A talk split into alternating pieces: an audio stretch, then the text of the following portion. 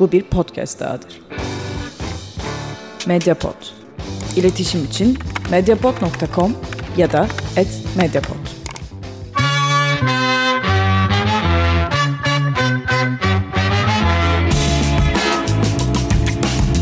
Her şeyi sadece uzmanlar konuşsun diyeceksek, ekonomiye dair teorileri bilmeden ülke ekonomisine dair kimse yorum yapmamalı mı? Gerçeklikteki her fark kavramsal bir farklılaştırmayı gerektirir. Hakikati aramak için şüphe etmek ile kendi tezini savunmak için şüphe etmek arasındaki fark ne? Ben Tansel Erdem Yılmaz. Ben Ömer Farıkanlı. Gayri Safi Fikirlerin 109. bölümüne hoş geldiniz.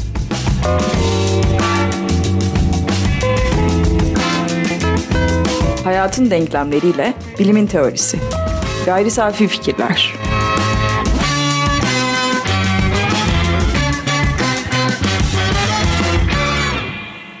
Gayri Safi Fikirlerin yeni sezonunun ilk bölümüne hoş geldiniz.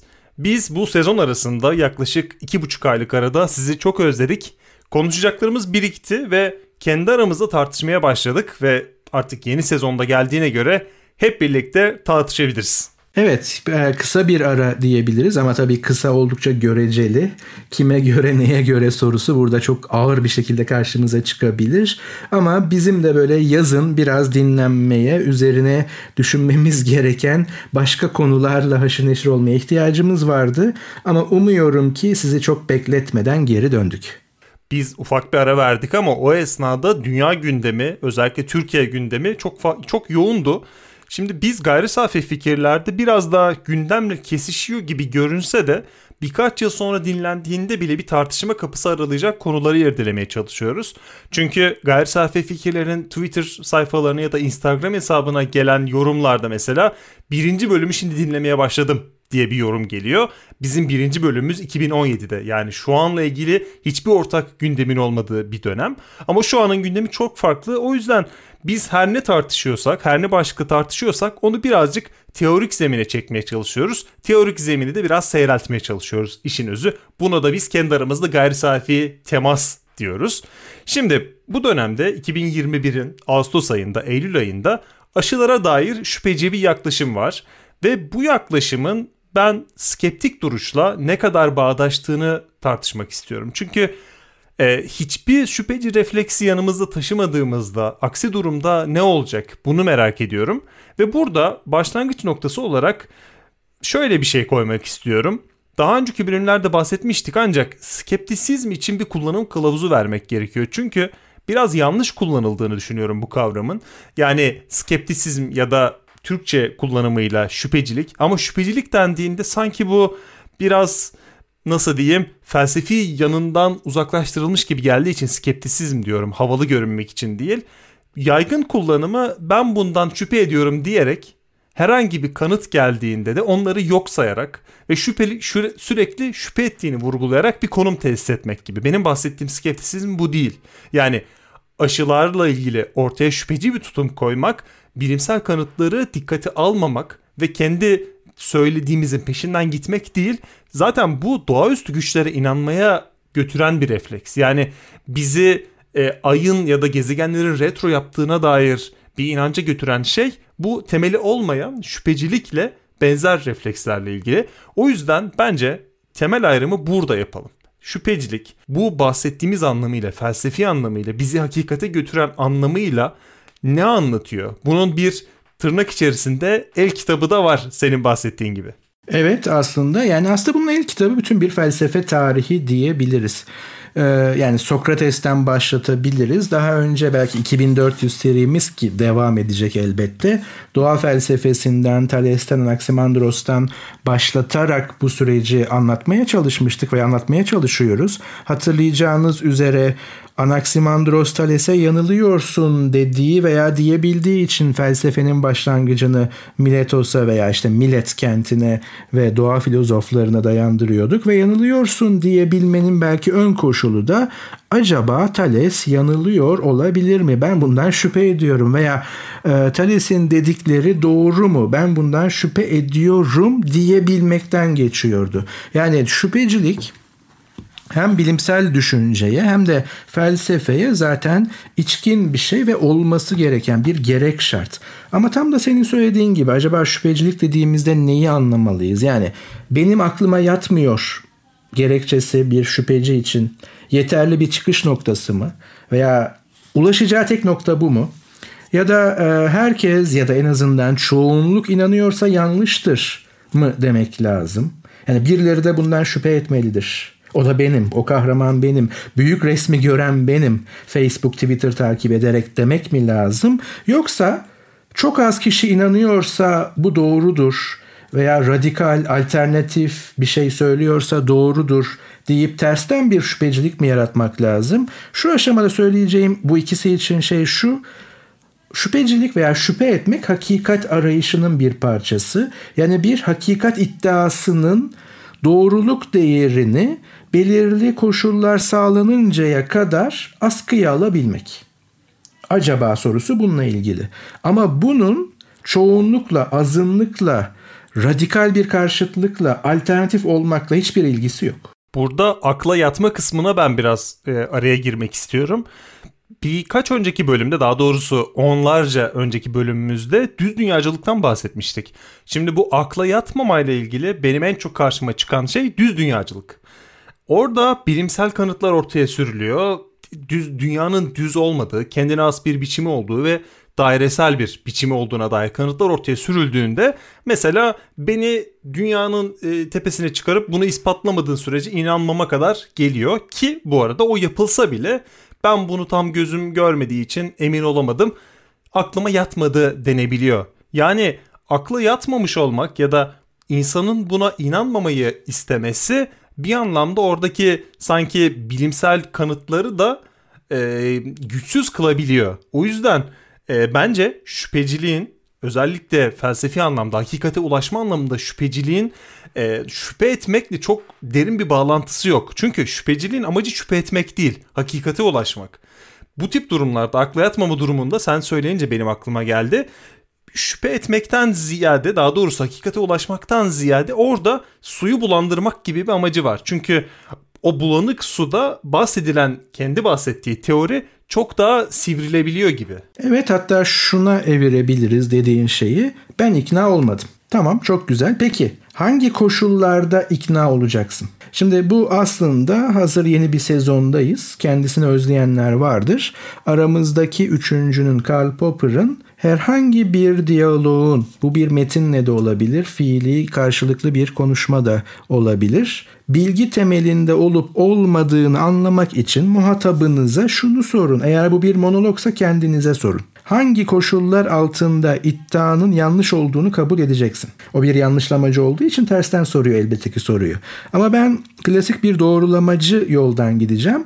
Hangi koşullarda ikna olacaksın? Ortaya atılan doğruluk iddiasının, hakikat iddiasına aklının yatması veya buna ikna olman için, kabul etmen için. Şimdi bunu söyleyemiyorsan ortada bir problem var. Çünkü şöyle bir radikal kuşkucu tavır kağıt üzerinde her zaman için sağlanabilir. Şimdi bize dinleyenler tabii ki hatırlayacaktır, bileceklerdir. Hele o ilk bölümlerden itibaren bizler birer kahve severiz. Hatta bir bölümümüzü bir kahve evinde çekmeyi deneyip fon sesleriyle bayağı başımız derde girmişti. Şimdi ben her gün içtiğim kahvede hiçbir farklılık olmadığı halde, yani şöyle bir paranoyak durum oluşturmuyorum. Acaba biri içine zehir mi attı? Acaba biri içine bir şey mi kattı? Paranoyasını dışarıda bırakıyorum. Tüm koşullar bir gün önceyle aynı olduğu halde o kahve beni zehirleyebilir. Şu koşullar belki, başka koşullar, yani doğa yasaları değişmiş olabilir. Kahvenin temel kimyasal yapısı bir anda değişmiştir. Bunun olmadığını kim iddia eder? Kim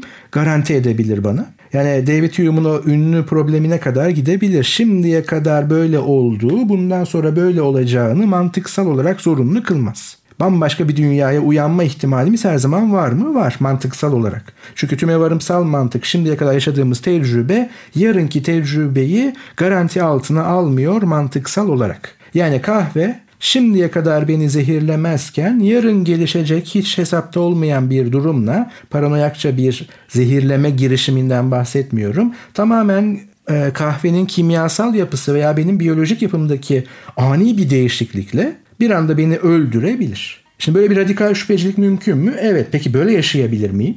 Şu kahve örneği, tamam bir daha kahve içmezsin, olur biter. Ama yarın yer çekimi ortadan kalkabilir. Yarın kapımı açtığımda sabah uyanıp uykulu gözlerle salona doğru giderken birdenbire bir uçurum orada oluşabilir. Bunların olmayacağını %100 garantileyebilmem tecrübe dünyasına dayalı olarak mümkün değil.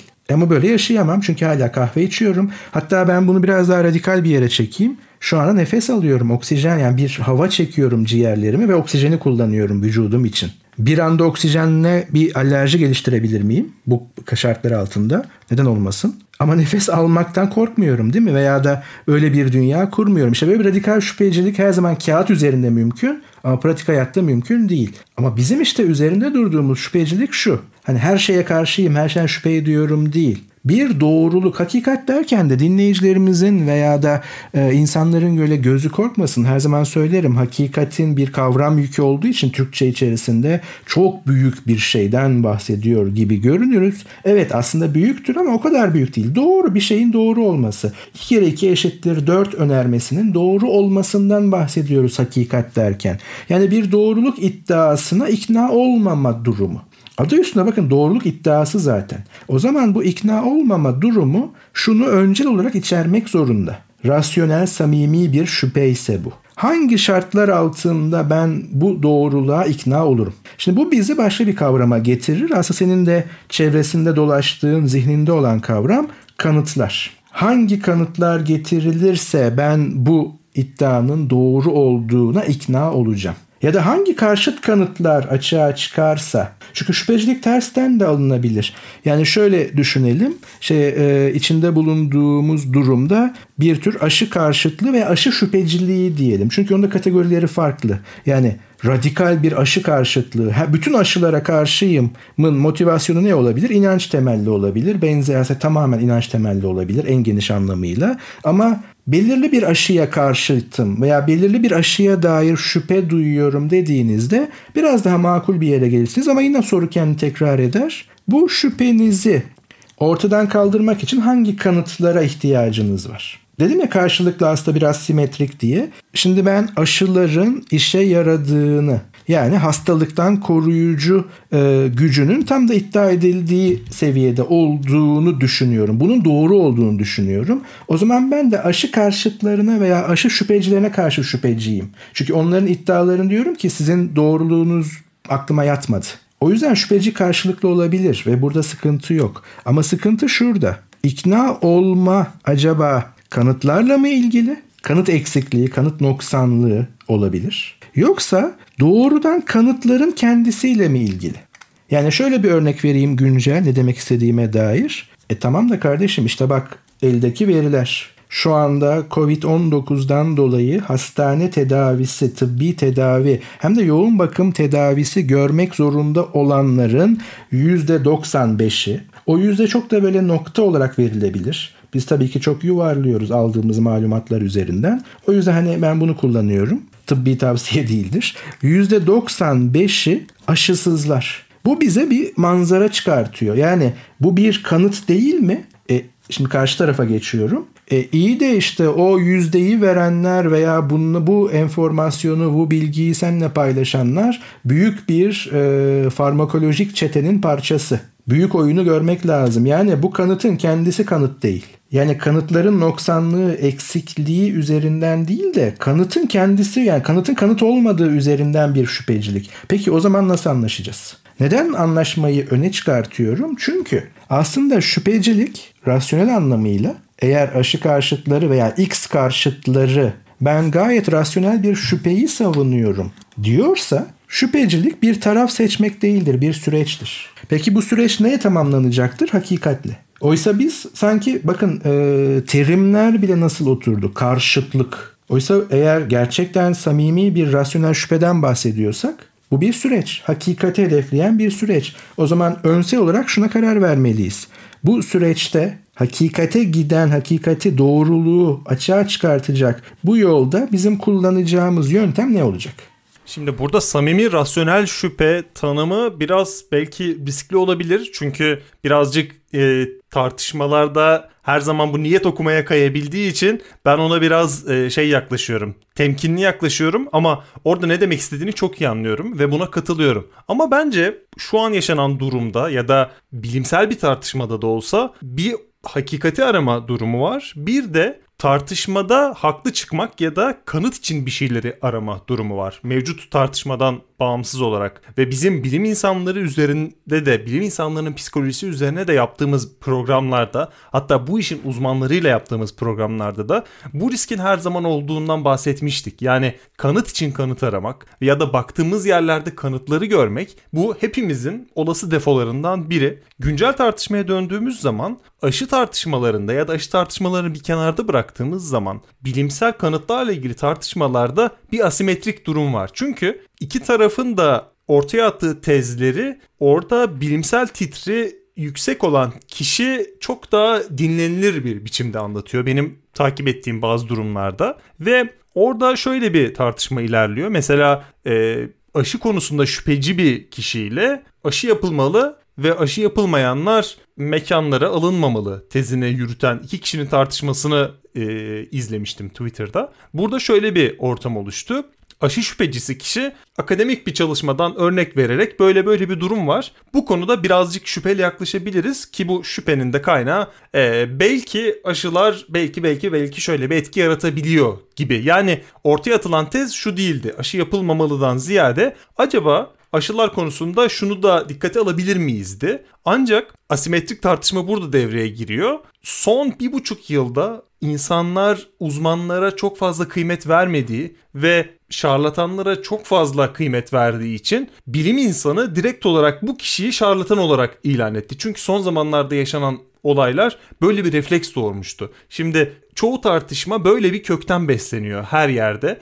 Şimdi aşı tartışması oldu. Bundan önce kürtaj tartışması vardı. Ondan da önce çok farklı tıbbi tartışmalar vardı. Bu tip durumlarda beslendiği sosyal çevreler birazcık tartışmaların temelini zedeliyor gibi geliyor. Ve karşılaştığım durumlarda da insanlar çok da bilimsel tartışmaya giremiyor gibi görünüyor. Ve burada haklı olan taraf da, yani akademik olarak bilimsel kanıtlarla konuşan taraf da kendi haklılığını argümanlar üzerinden ya da retorik üzerinden kurmaya başlıyor. Çünkü artık insanlar popüler olana ya da popüler kavramları kullananlara kıymet verdiği için benim gördüğüm bilimsel tartışmalarda çok dikenli bir yola girmiş durumdayız. İnsanlar, uzmanlar da tartışmalarını riskli bir biçimde yapıyor ve kutuplaşmış bir durum var. Bu durumda doğru bir tartışma nasıl ortaya çıkacak bilmiyorum. Son zamanlarda, hatta bugün izlediğim bir film vardı. Dallas Buyers Club. Belki izlemişsindir, izleyenler de biliyordur. Bir AIDS'li kişinin toplumdan dışlanması üzerine bir film. Bu o kişi alternatif tedavi yöntemlerini buluyor. Filmin sonuna dair bir spoiler vermek istemiyorum ama orada anlatılan şey bu tip insanların dışlanmasının toplum tarafından mantıklı bulunması. Örneğin uzmanlar tarafından gördüğüm tartışmada artık bilimsel tartışma o kadar şarlatanlık düzeyindeki araya girişlerle bozulmuş durumda ki bilim insanları bile bu insanlar üzerindeki yaptırımları destekler hale geliyor. Yani şu an gördüğüm durum, bu anlattığım karmaşık durum, bu girift durumun sonucu bilimsel tartışma her zaman sadece bilimsel tartışma olamayabiliyor ve bu durumda da belki ortamı rahatlatabilecek bir gayri safi fikirler teması gerekebiliyor. Çünkü benim bu programda tartışalım dememin temel sebebi de buydu. Artık bilimsel zemin biraz yitirilmeye başlamış durumda ve bu da hem aşı yapılmasının hem sağlıklı bir sürece geçilmesinin önüne geçmeye yaklaşıyor ve ben endişeyle izlemeye başlıyorum. Özellikle bazı uygulamaları ve bazı uygulamalara verilen desteği. O yüzden acaba senin o bahsettiğin samimi rasyonel şüphe Tam olarak buydu sanırım tanım. Samimi rasyonel şüphede buluşmak için ne yapacağız bilmiyorum. Sen biraz orada bir tanım vermek üzereydin. Bir bize yol haritası vermek üzereydin ufak çaplı. Ben onu merakla bekliyorum. Aslında bu yani tabii ki sadece gayri safi fikirlere özgü bir şey değil. Yani bunu felsefe tarihinden veya da bilimsel düşünme tarihinden süzerek elde ettik. Biraz da sloganlaştırdık. Yani gerçeklikteki her fark kavramsal bir farklılaşmayı da gerektirir demiştik. Pek çok programda defalarca. Bu ne anlama geliyordu? Yani biz kavramlarımızı ne için kullanıyoruz?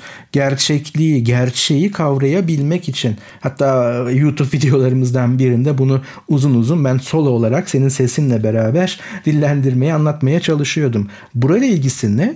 Şimdi bu tartışma içerisindeki kategoriler, bu tartışma gerçekliğinin içerisindeki durumlar tek biçimli değil. Yani şöyle örnek vereyim. Mesela bu X'in doğru olduğu iddiasının kendisi doğru mu değil mi? Bu bir epistemolojik tartışma. Yani bir hakikat tartışması. Aynı zamanda bilimsel bir tartışma. Yani X aşısı, önemli değil hangisi olduğu, iddia edildiği üzere Y hastalığını anlamlı bir şekilde engelliyor mu? Anlamlı derken de bunun kuralları bilim içerisinde, farmakoloji ve tıp içerisinde bellidir veya belirlenmiştir. Yani bunun yüzdeleri vardır. Yani mesela şu da bir yanlış anlama. %100 değilse demek ki işe yaramıyor. Ya %100 diye zaten bir şey yok. Yani bugün bir aspirin, yani en basit görülen ilaç ki hiçbir ilaç basit değildir ve gereksiz kullanılmamalıdır. Öyle bir dünya yok. Yani mümkünse ilaç kullanmayın ihtiyacınız yoksa tabii ki. Zaten ilaçlar ihtiyaca binaen kullanılır. Ama bunun en basiti görülen aspirinin bile yani bir ok açıp bakın yan etkileri neler olabilir. Bir de oradaki bütün ilaçlarda olduğu gibi bir ibareyle rastlarsınız. Beklenmeyen bir yan etki görüldüğünde hekiminize başvurun. Çünkü hala şu ana kadar rastlanmamış bir yan etki hala görülebilir. Tüm o belirlenmiş yan etkilerle beraber. Ne yazar orada? Düşük ihtimalle şu olabilir. İşte bilmem, yani bütün rakamlara yansıtılmaz ama işte %2 ihtimal kalp krizi geçirebilirsiniz vesaire gibi. Dolayısıyla %100 diye zaten bir şey yok. O zaten bilim felsefesi ve bilimin epistemolojisi içerisinde sıklıkla konuştuğumuz ve konuşacağımız bir şey. Bu bir köşede dursun. İkincisi ne? Bilimsel bilgi dahil olmak üzere bütün doğruluk iddialarının toplumsal kullanımı. Yani siz atomu parçalayarak oradaki enerjiyle bir enerji de üretebilirsiniz, bomba da yapabilirsiniz. Şimdi atom bombası yapıldı diye tüm temel fizik çalışmalarını çöpe atmazsınız veya tukaka ilan etmezsiniz. Edenler var. Bence doğru bir yol değil. Ayrı bir hikaye ama bu tartışmanın kendisi bakın epistemolojik bir tartışma değil. Bilimsel bilginin toplumsal kullanımı tartışması. Bir üçüncü kategori ne? Mesela insan haklarıyla biyo iktidar uygulamalarının kesişimi. Burada neye ne kadar izin verilebilir? Veya birey haklarını toplum hakları karşısında nasıl koruyabiliriz? Ama toplum sağlığı veya toplum hakları söz konusu olduğunda bireyin hakları nasıl sınırlayabiliriz? Dikkat ederseniz bu ilk epistemolojik tartışma çok ilgili değil. Yani X aşısı Y hastalığını anlamlı bir şekilde engelliyor mu sorusu başka. Ve bunun doğru ve yanlış cevabı var. Veya en azından bir yanlış ve doğruya yakın cevapları var. Toplumsal kullanım içerisinde bunun nasıl manipüle edilebileceği veya nasıl paylaşılabileceği. Mesela başka bir tartışma. Acaba üretilmiş bu bilgi onu üretenlerin bireysel mülkiyetinde midir? Yani patent ve teliften bahsediyorum. Yoksa özellikle böyle toplum sağlığını, insan sağlığını ve yaşamını ilgilendiren konularda toplumsallaştırılması, devletleştirilmesi, yani işte her ne diyeceksek ona kamusallaştırılması mı gerekir? Mesela bu da bir tartışma. Çünkü yakın zamanda mevcut duruma bakarsak çok da devletleştirilmiş gibi görünmüyor. Çünkü son verilere göre BioNTech Alman ekonomisinin %0.5'ini kapsayacak şekilde bir katkıda bulunmuş ve son 200 yılda sanırım Alman ekonomisine bu kadar katkı sağlayabilmiş bir şirket yok. Yani o kadar büyük bir ekonomik de girdi sağlamış ki bu devletlere sağlanmış olsa nasıl olurdu? Yani tabii ki kriz durumları, olağanüstü durumlar, kriz durumu zaten çıkartır. Bu öngörülebilir olmayabilir. Ama şunu söyleyeyim. Mesela yakın zamanda yine basından tabii ki gördüğümüz şey. Yani yine doğru, bakın şüpheliyim hani. Ama elbette ki doğru olduğuna yönelik bir kanaatim var. Aşı fiyatlarına bir zam yapıldı. Birim fiyatlarda. Ya ne oldu? Maliyet mi arttı? böyle bir fırtına içinden geçerken. Mesela bu ayrıca tartışılabilir. Yani bakın, bu da bir tartışma konusu. Ama bizdeki sorun şu: gerçeklikteki her fark kavramsal farklılaşmayı gerektirir derken biz birdenbire buradan dolayımlar alarak bu bireysel girişimdir. O zaman orada her şey beklenir. Burada kapitalist ilişkiler var. Burada her şey beklenir. O zaman bilimle, akla da bir mesafe koymamız lazım. Akıl bizi nereye götürüyor? Postmodernizmin veya romantizmin akla saldırılarını veya akıl karşıtlığını, ya bir başka karşıtlık, gündeme taşırız ama insanlar ölür biz tartışırken. En başa dönmek lazım. Esas benim samimi, rasyonel şüphe derken insanların niyet okuması, samimi olup olmadığı değil. O benim işim değil ama şuradan çıkarsayabilirim en azından bir felsefeci olarak. Buradaki doğruluk hakikat iddiasına karşı bir şüphecilik mi? Yoksa diğer dolayımları alıp o zaman bu zaten hakiki değildir, doğru değildir'e varan, işi biraz çorbaya kılan, içinde kimin ne çıkarı vardır yoktur, o benim işim değil. Ama eğer hakikati hedefleyen ve sonunda hakikate ulaşmayı hedefleyen bir şüphe ise bu zaten makul bir şüphedir. Ve hem felsefenin hem de bilimin paylaştığı, bilimselliğin paylaştığı altyapısını oluşturan bir şüphedir. Senin söylediğin şeyden bir örnek vereyim. Yani bir aşı karşıtı veya da bir Covid aşısı karşıtı. Çünkü diğeri daha geniş bir kategori. Orada inanç olabilir. Hemen yine aradan kaynamasın diye söyleyeyim. Yani kürtaj tartışması tamamen bunun dışında. Orada bir şüphecilik falan yok. O tamamen değerler üzerine, yani dini kabullerle, dinsel kabullerle, inanç temelli kabullerle insan hakları arasındaki bir tartışmadır. Orada bilimin pek bir şeyi yoktur. Tartışıldığı veya mahiyetinin, kanıtların tartışıldığı bir durum yoktur. Onu ayrı bir yere koyabiliriz bu anlamda. Ama mesela Covid aşılar karşı bir şüpheci şunu söyleyebilir: bazı akademik çalışmalar bu aşının şöyle şöyle olduğunu veya şöyle şöyle sonuçlar verebildiğini söylüyor. Yani mesela benim en çok rastladığım karşı argüman şu veya da şüpheci argüman şu: bu aşıların yan etkileri üzerine yeterince çalışma yapıldı mı? Veya bu çalışmalar kamuyla paylaşılıyor mu? Bu çok makul bir soru. Şimdi burada o zaman şunu sormak lazım: eğer böyle bir çalışma varsa, birden çoksa, bir olması şart değil, bunun kanıt niteliği nedir? Yani sağlamlığı nedir?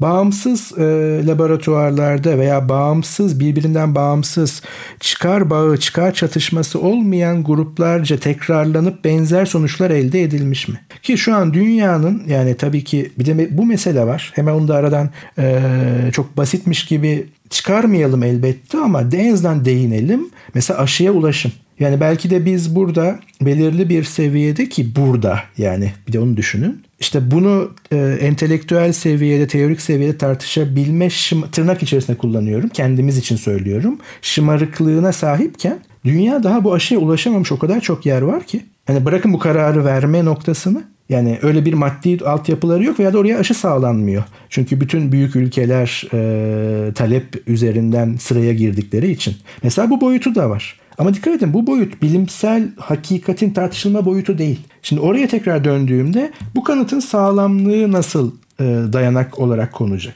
Şimdi burada yine Popper'yen bir şey söyleyebilirim.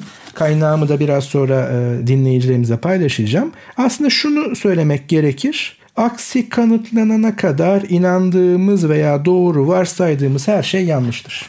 Aksi kanıtlanana kadar inandığımız veya doğru varsaydığımız her şey yanlıştır. Şüpheciliğin temeli bu.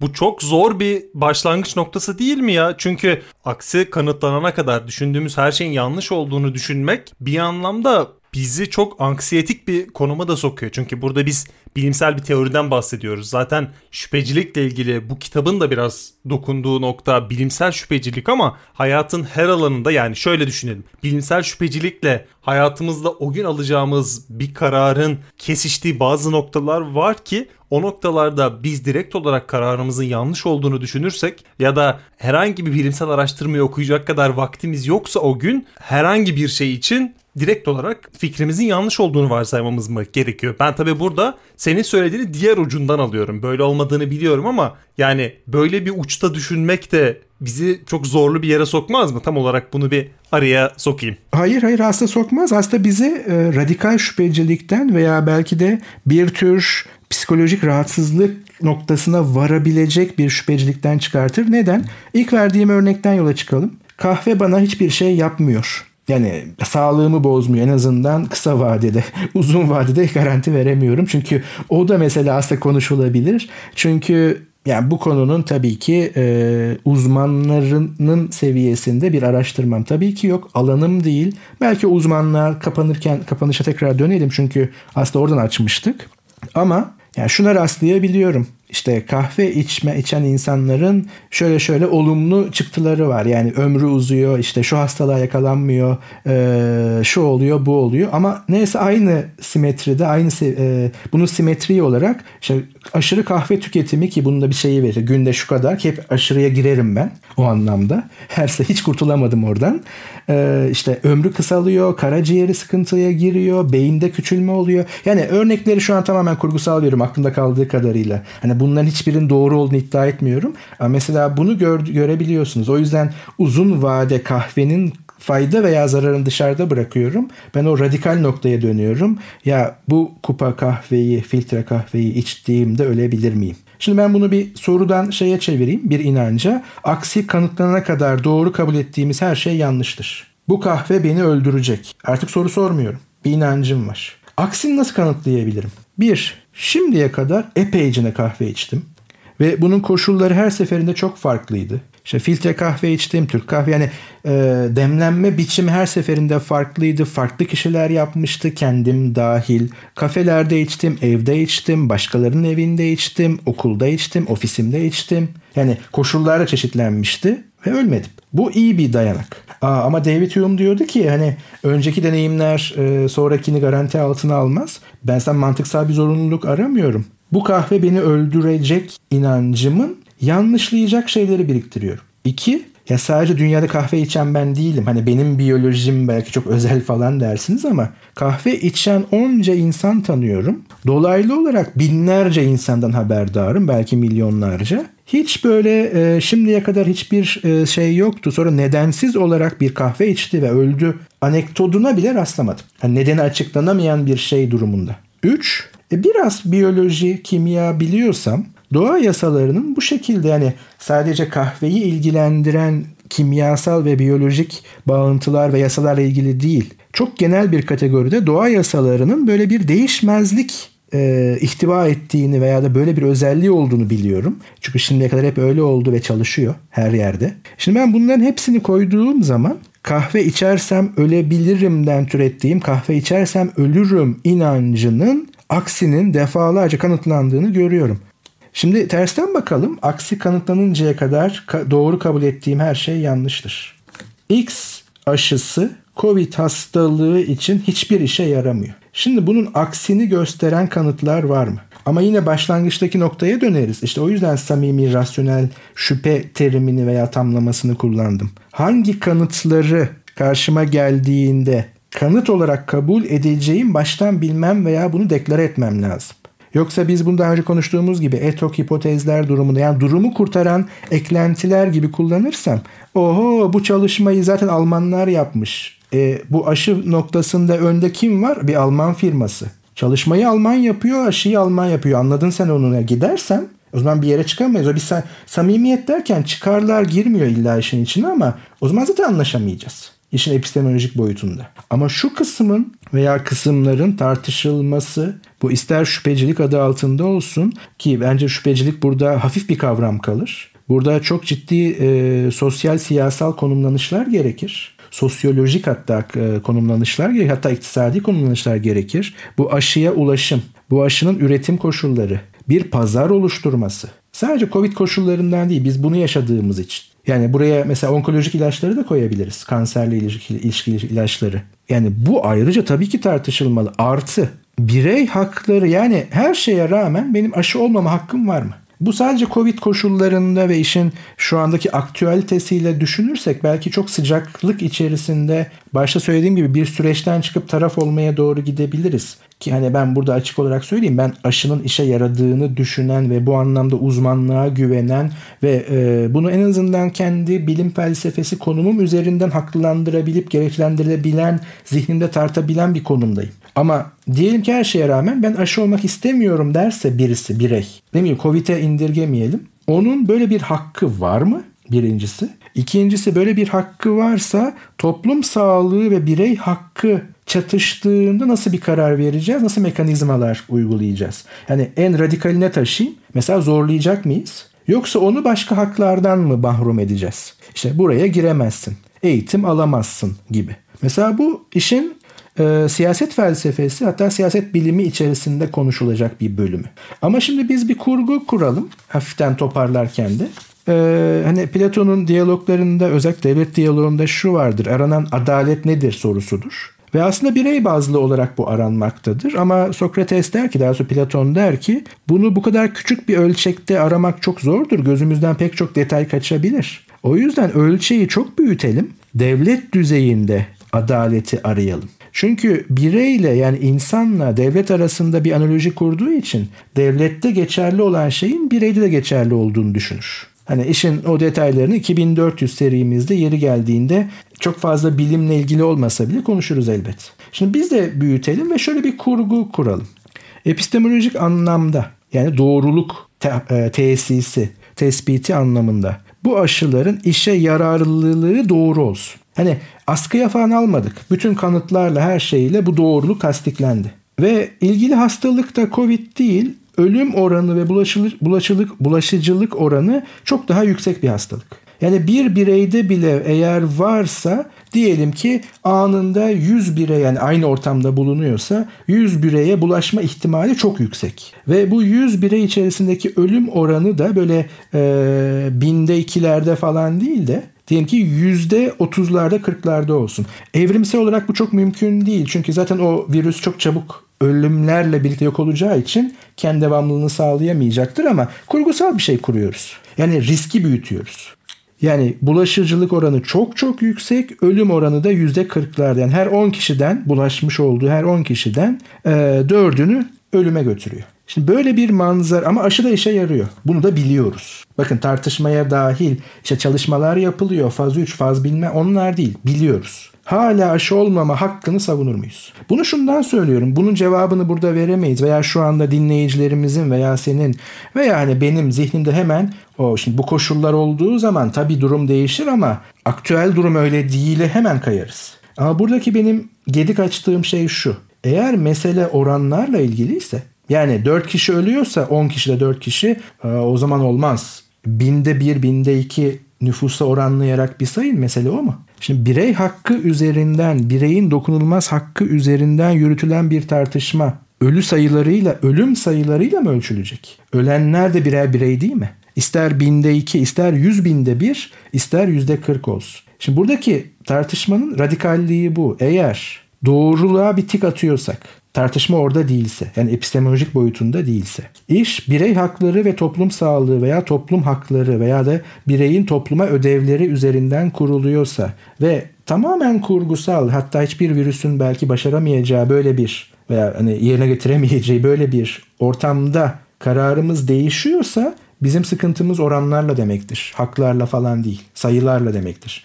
Bu da işin temel kabullerini sarsıntıya uğratır. O durumda bile bireyin aşı olmama hakkı var diyorsak, ki daha da büyütebiliriz sayıları vesaireyi, demek ki sadece birey hakkından tutarak bu tartışma içinden çıkamıyoruz. Ama karşıya savrulursak ne olur? İşte bu aslında yani Foucault ile beraber teorizasyonu doruk noktasına ulaşmış veya da başarılı örnekleri vermiş biyoiktidara döner. Çünkü şimdi örneği başka bir yerden alalım, küçülterek bir soru alalım. Dikkat ederseniz sağlıklı olmanın tanımı yoktur. Hasta olmama durumudur. Peki bir sağlık tanımı ortaya koyarsa bir iktidar, herhangi bir iktidar ve bu sağlık tanımına oturmayan kişilere şu uygulanacaktır derse, ki unutmayalım özellikle 2. Dünya Savaşı'nda Nazi Almanya'sında belirli insanların üremesi engellendi. Devlet zoruyla ve biyolojik tıbbi müdahalelerle. Çünkü onların genetiğini aktarması istenmedi.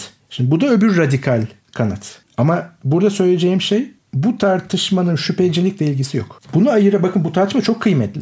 Ve belki bizim için çok daha nasıl söyleyeyim, ciddi bir tartışma. 21, eğer biz görmeyiz de 22. 23. yüzyıllar için muhtemelen. Ama bu tartışmayla işin hakikat, doğruluk, yani modern tıp işe yarıyor muya kadar vardıran, modern tıp, yani modern tıp şudur: kanıta dayalı tıp. Kanıta dayalı tıp zaten işe yaramazlara gelmek. Bundan daha da hedefi büyütüp akıl zaten bizi nereye götürdü ki deyip Adorno ve Horkheimer'ı en olmayacak yerden okumak, aydınlanmanın diyalektiğini en olmayacak yerden, ya da Nietzsche'nin peşine takılıp, tabii ki işin biraz esprisiyle söylüyorum, Dionysos'u coşturmak lazım diyenler, yine aynı tarihsel kanıtlara gitmek isterim veya götürmek isterim. Duyguların coştuğu, bu hınç da olabilir, nefret de olabilir, kendi sevgisi de olabilir. Dönemlerden hiç iyi geçmedi bu insanlık. Bizi yine akıl kurtardı. Yani ben yine bir yaş itibariyle değil ama belki düşünsel olarak dinozorlaşmak üzere olan bir aydınlanmacı olarak aydınlanma aklından bahsediyorum.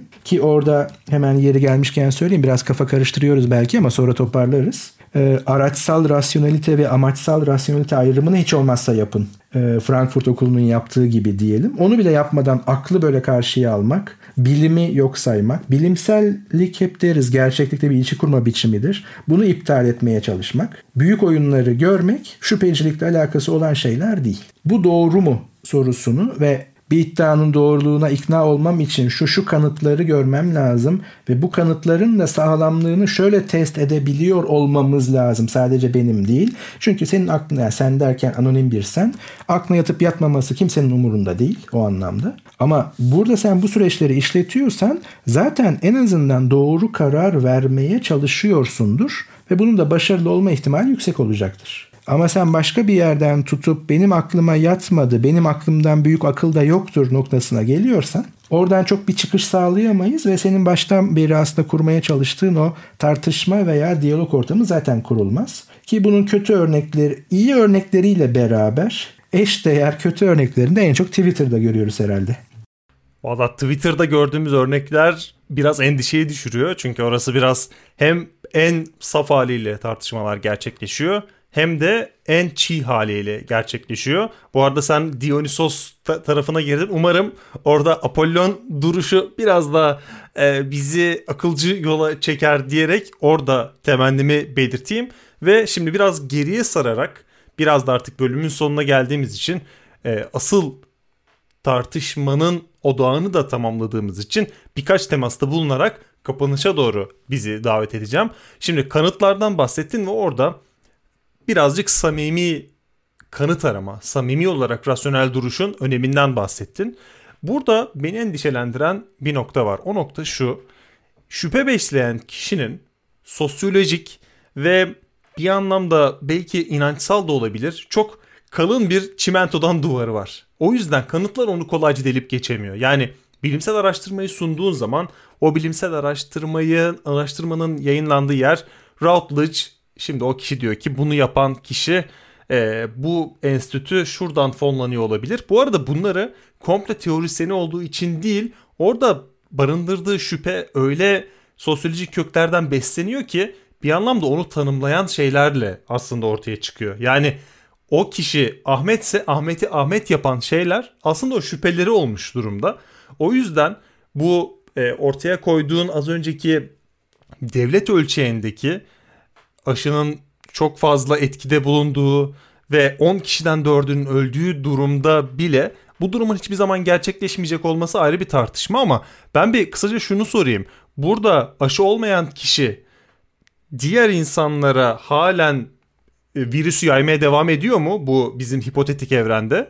Yani şöyle diyebiliriz aslında, buradan da bir yansıtma yaparak aşının işe yaradığının doğruluğuna tik attığımız için aşı olmayan kişinin hastalığı kapma oranı veya ihtimali çok daha yüksek. Hastalığı kaptığı zaman da tabii ki zaten otomatikman yayıcı duruma geçmiş olacak. Anladım. O zaman orada tabii ki büyük ihtimalle aşı olma tercihinde bulunulacak.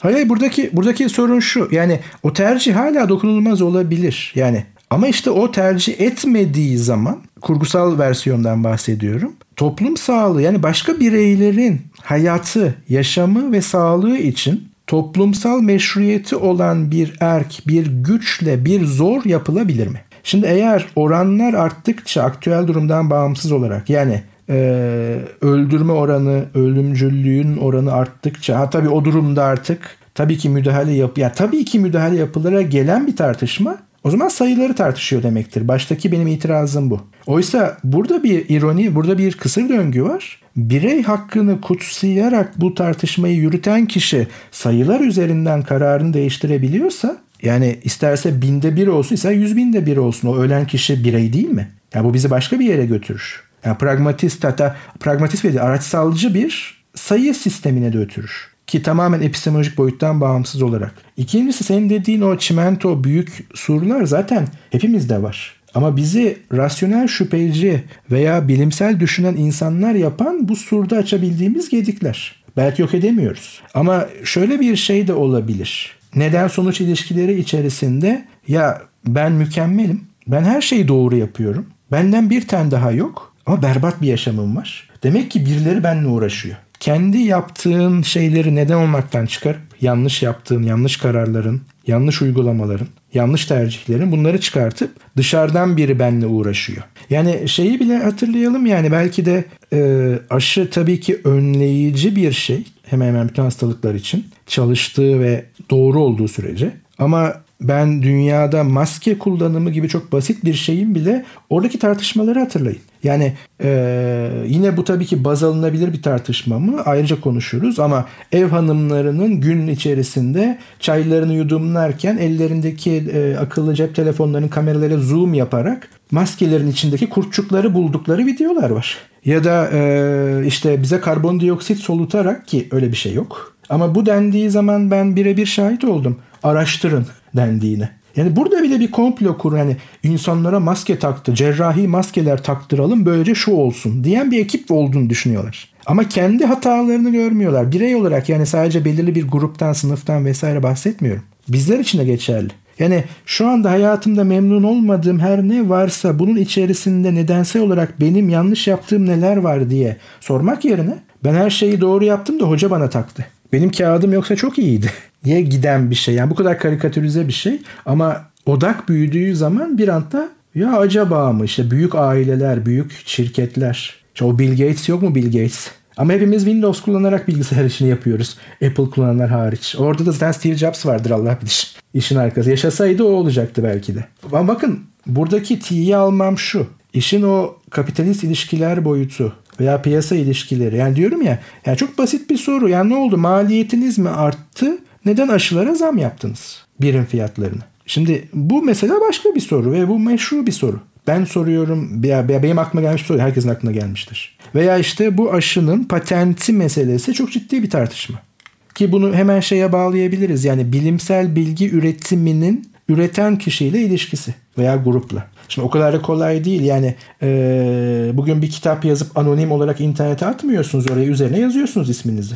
Yani ister basılsın ister internete atılsın ama yine üzerinde ismini yazıyorsun. Bu benim kitabım, benim eserim diye. Şimdi bunu oraya yansıttığın zaman hani buna yapılan bütün bir yatırımı, bilgi yatırımını, yılların uğraşını vesaireyi, tamam işte sen çok büyük bir hizmet yaptın insanlığa, seni tarihe yazacağız ama hadi sen artık çık. Bu bizim aşımız veya bizim bilgimiz diyebilir miyiz? Mesela bu da çok ciddi bir tartışma ve öyle hani tiye alınacak bir tartışma değil. Ben biraz tabii ki yumuşatmaya çalışıyorum. Ama tekrar edip bununla bitireyim kendi kısmımı. Bunun, o işin, o bilme girişiminin epistemolojik olarak doğru ya da yanlış olmasıyla bir ilgisi yok bu tartışmaların. Öbürünü de tartışmamız gerekiyor. Ama işte orada çemberi öyle kapatayım. Yani hiçbirimizin galiba aktüel durumda öyle bir şansı yok. Hadi yarın tıbbı kazanalım. Gerçi barajlar falan düşmüş, bilmiyorum ne oldu ama ondan sonra 6 yıl okuyayım, üzerine uzmanlığını yapayım. Uzmanlık derken şunu kastediyorum. Koskoca bir tıp alanı içerisinde bu alan üzerine bilgimi arttırayım ki bu araştırmayı bizzat laboratuvara girip veya da hasta üzerinde veya her nasıl yapılacaksa ben yapıp gözümle bir göreyim, ikna olayım diyeceğimiz bir durum yoksa, bunu yapmış olanların sınanabilir ortamlarda ürettikleri bilgiye güvenmek durumundayız. Uzmanlık derken bunu kastediyoruz. Ama hep söylediğimiz gibi bu uzmanlar da birer insan. Onların da bariyerleri var. Başka çıkarları olabilir, hepimizin olduğu gibi. Ama bunu nasıl aşıyor bilimsel cemaat? Tek bir kişinin dediği o anlamda önemli değil. Farklı grupların birbirinden bağımsız olarak sınayıp bir şey söyleyebiliyor mu? Yani bilmiyorum. Çok detaya girmemek kaydıyla şunu söyleyeyim. Yani bu Covid aşıları konusunda nedense hepimizde şey vardı. Ya işte X kişisi benim amcamın oğlu veya da arkadaşımın babası çok ağır geçirmiş aşı sonrası, yan etkiler olmuş. İşte bilmem ne yerden yere vurulmuş, ayağa kalkamamış. Öbürü demiş ki keşke Covid olsaydım, aşı olmasaydım, bu ne demiş. Hep böyle olumsuz örnekler, mış, o, bu. Geçen gün yine Twitter'da gördüm. International Journal of My Cousin Told Me That. Yani çok güzel bir espri bence. Yani kuzenim dedi ki, uluslararası bir bilimsel dergisi gibi bir şey. Oysa bu bireysel bir tecrübe. Çevremde aşı olduğunu, yani belirli bir aşıyı olduğunu bildiğim en az 30 kişi vardır. Belki daha fazla. Doğrudan bildiğim.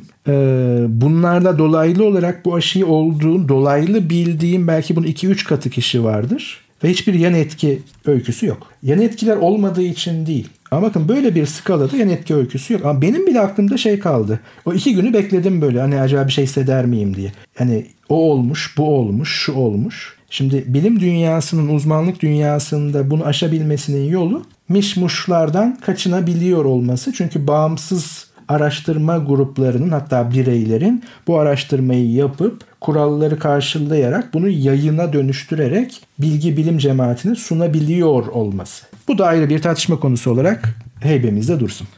Bilimsel araştırmalarla bunların desteklenmesi ve onların kıymetli bir biçimde değerlendirilmesi zaten çok önemli. Bunun da sağlanması için özellikle biz de burada bir temas içerisindeyiz. Bu arada şuna bir değinmek istiyorum. Bu konuda bir araştırma yapmıştım vaktiyle. Aşıları yapan kişiler neden bunları devletlere bağışlamıyor? Bunları anonimleştirmiyor sorusunun altında insanların düşünmediği bir sebep var. İnsanlar çoğunlukla bunun ekonomik sebebi olduğunu düşünüyor. Yani ekonomik sebep bunun belki %60'ını gösteriyor ki kimse yaptığı şeyi bedava olarak vermek istemez. Hele ki kriz döneminde insanlar buna ihtiyaç duyuyorsa ben bunu yaptım, devletler de bir zahmet bunu satın alsın der ve bunu mantıksız görmenin de çok da anlamlı olduğunu düşünmüyorum. Bunun ikinci sebebi şu: eğer aşılar herkese ya da her ülkeye anonim biçimde verilecek olursa bu virüsün oluşacak varyantları ya da bir sonraki virüsün ya da hastalığın oluşacak etkilerini çözmek için yapılacak gelişimlerde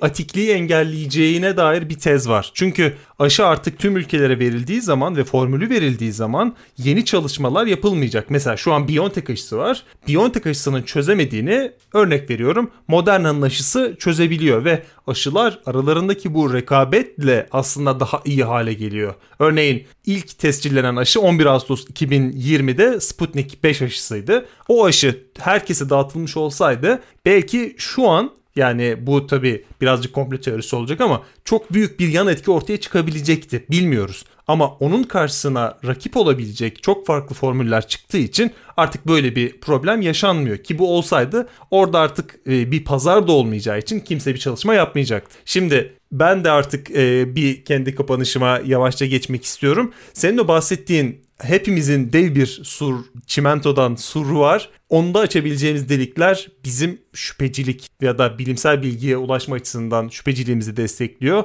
Ben burada biraz karamsar bir durumdayım. Karamsarlığımın sebebi de şu: bilimsel iletişim dili bunu aşmak için yeterli değil. Ben bunu gördüm son 1,5 yılda. Bu bilimsel iletişim dilinden kastım da şu: bilim insanlarının sahip olduğu yaklaşım, yani sosyal bilimler konusundaki eksik temelleri, insan psikolojisi konusundaki eksik bilgileri, bu çok belli oluyor. Onları çok fazla kanıta dayalı argümanların kabul edilmesi gerektiğine dair bir yanılgıya düşürüyor. Yani kanıtı buraya koyuyorum, bunu kabul etmeyen gerizekalıdır gibi bir noktada yaklaşıyor çoğu. Ama burada insan psikolojisinin nasıl işlediğine dair ya da insanın bilgiye nasıl yaklaştığına dair, hangi önyargılarla bilgiyi tarttığına dair bazı bilgilerin eksik kaldığını düşünüyorum. Ve tam da bu noktada da işte o fil dişi kule argümanı ortaya çıkıyor. İyi iletişim kurabilen bilim insanlarına ihtiyacımız var. Bu süreçte bu çok daha net ortaya çıktı. Çünkü iyi bir iletişimle, başarılı bir iletişimle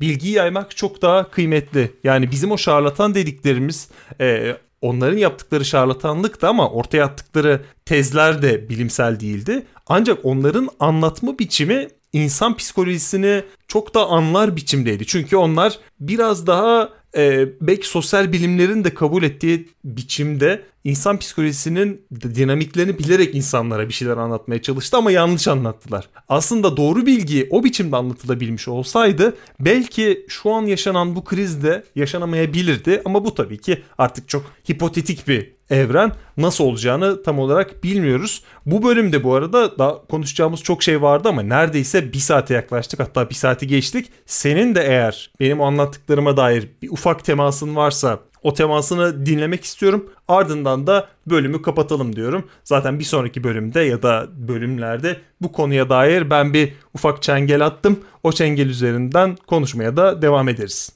Sadece şunu vurgulayacağım, yani çok açmadan, dediğin şeye %100 katılıyorum.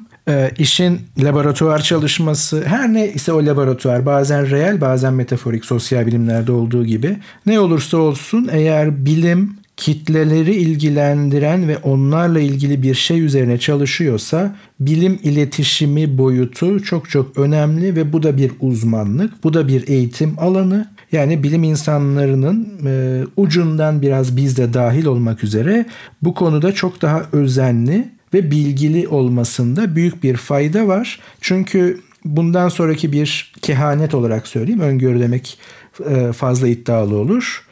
Bilimi tartışmaya başlayacağımız dönemlerde, bu yerel de olabilir, küresel de olabilir ki bu bilimden kaynaklı bir defodan olmayacak. Tam da bu gibi büyük kitlesel olaylardan dolayı olacak. Dediğin tavır alınacak en son tavır olmalı. Yani bunlar gerizekalı zaten tavrı.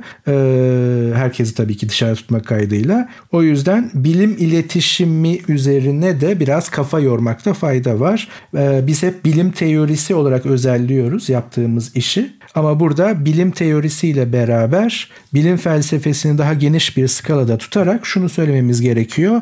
Bilim iletişimi de artık bilim felsefesinin konularından biri. Bizi Twitter'da, Instagram'da ve diğer birçok mecrada Gayri Safi Fikirler adıyla takip edebilirsiniz. Aklınıza takılan sorular için gayrisafifikirleri@gmail.com üzerinden de bizlere ulaşabilirsiniz. Bir sonraki bölümde görüşmek üzere. Hayatın denklemleriyle bilimin teorisi. Gayri Safi Fikirler. Mediapod'un podcastlerine Spotify, Google Podcast, iTunes ve Spreaker üzerinden ulaşabilirsiniz. Mediapod'u desteklemek için patreon.com/mediapod